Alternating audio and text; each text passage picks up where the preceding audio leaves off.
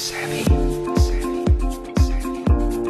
This is the Money Savvy podcast from MoneyWeb, where we tackle personal finance matters with leading financial advisors. Your host, Boitumelo Ntsoko. Welcome to the Money Savvy podcast. I'm Boitumelo Ntsoko. This October, we're bringing you an exclusive four part video series on all things retirement. In this episode, I'm joined by Craig Torr, who is a certified financial planner at Crue Invest. We'll be discussing how stay at home parents can save for retirement. Hi, Craig. Welcome to Money Savvy. Hi, Tumi. Thanks so much for having me on your show again. Thank you. Craig, if you have decided to be a stay at home parent, what are some of the steps that you need to take regarding your existing retirement funds when resigning? Look, I think the, the best thing to do is to go and do a complete overhaul of your financial plan um, because there may be one or two benefits that you hadn't even considered uh, that you could potentially be losing. Uh, you know, for example, if you're a member of a pension fund, that can come with life and disability benefits, uh, which would fall away. So it's important just to uh, look at your entire financial plan from from the start and I guess the most obvious thing is um, the person who's decided to stay at home uh, would be given the option of cashing in or preserving their retirement fund benefits. And, you know, we, we was uh, encourage very strongly to preserve those retirement fund benefits rather than to spend that money on something else. So that would be a big part of it. Should you consider a partial withdrawal to invest in a discretionary investment for perhaps emergency funding?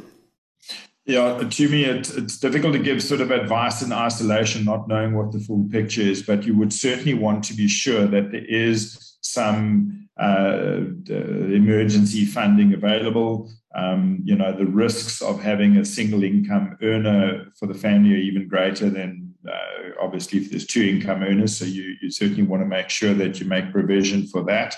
Um, the first prize would be to not take it from the retirement funding because there are tax consequences and you would give up on the benefit of compounding that money over, over a lifetime.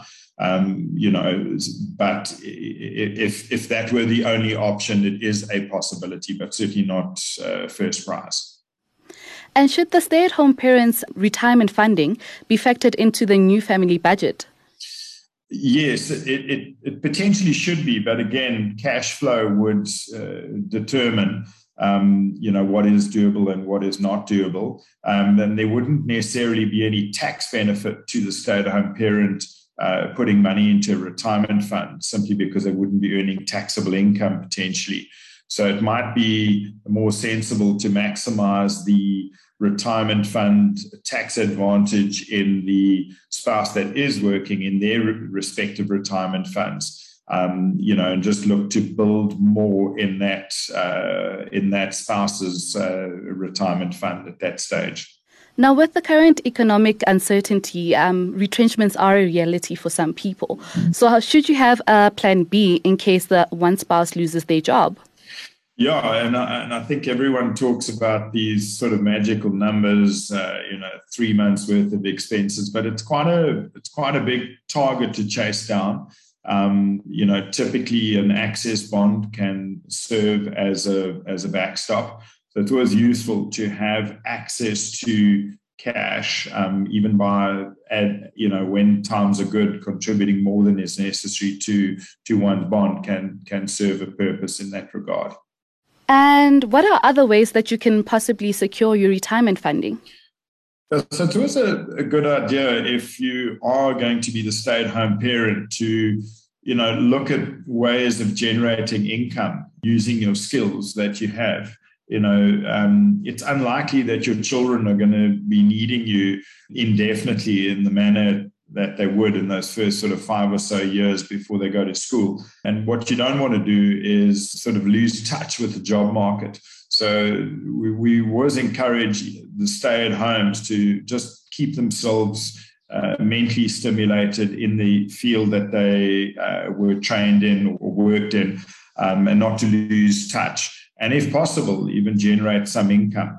You know, in which case, obviously, that can be added to even the discretionary investment. If, if that income that they generate is not necessarily taxable because it falls below the tax threshold, could be a very good idea to build a discretionary investment in that stay at home spouse's uh, name just to add to their retirement one day.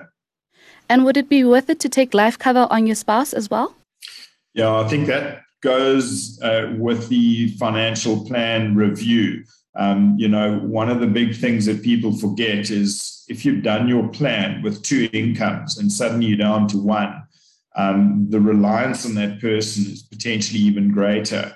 So the need for insurance on that one sort of salary on that one life could even be more initially because it's pretty obvious that you would only decide to be a stay at home if you've got the added dependent in the equation as well. So, uh, a very good idea to do a complete overview of your financial plan at that stage when you're making that decision.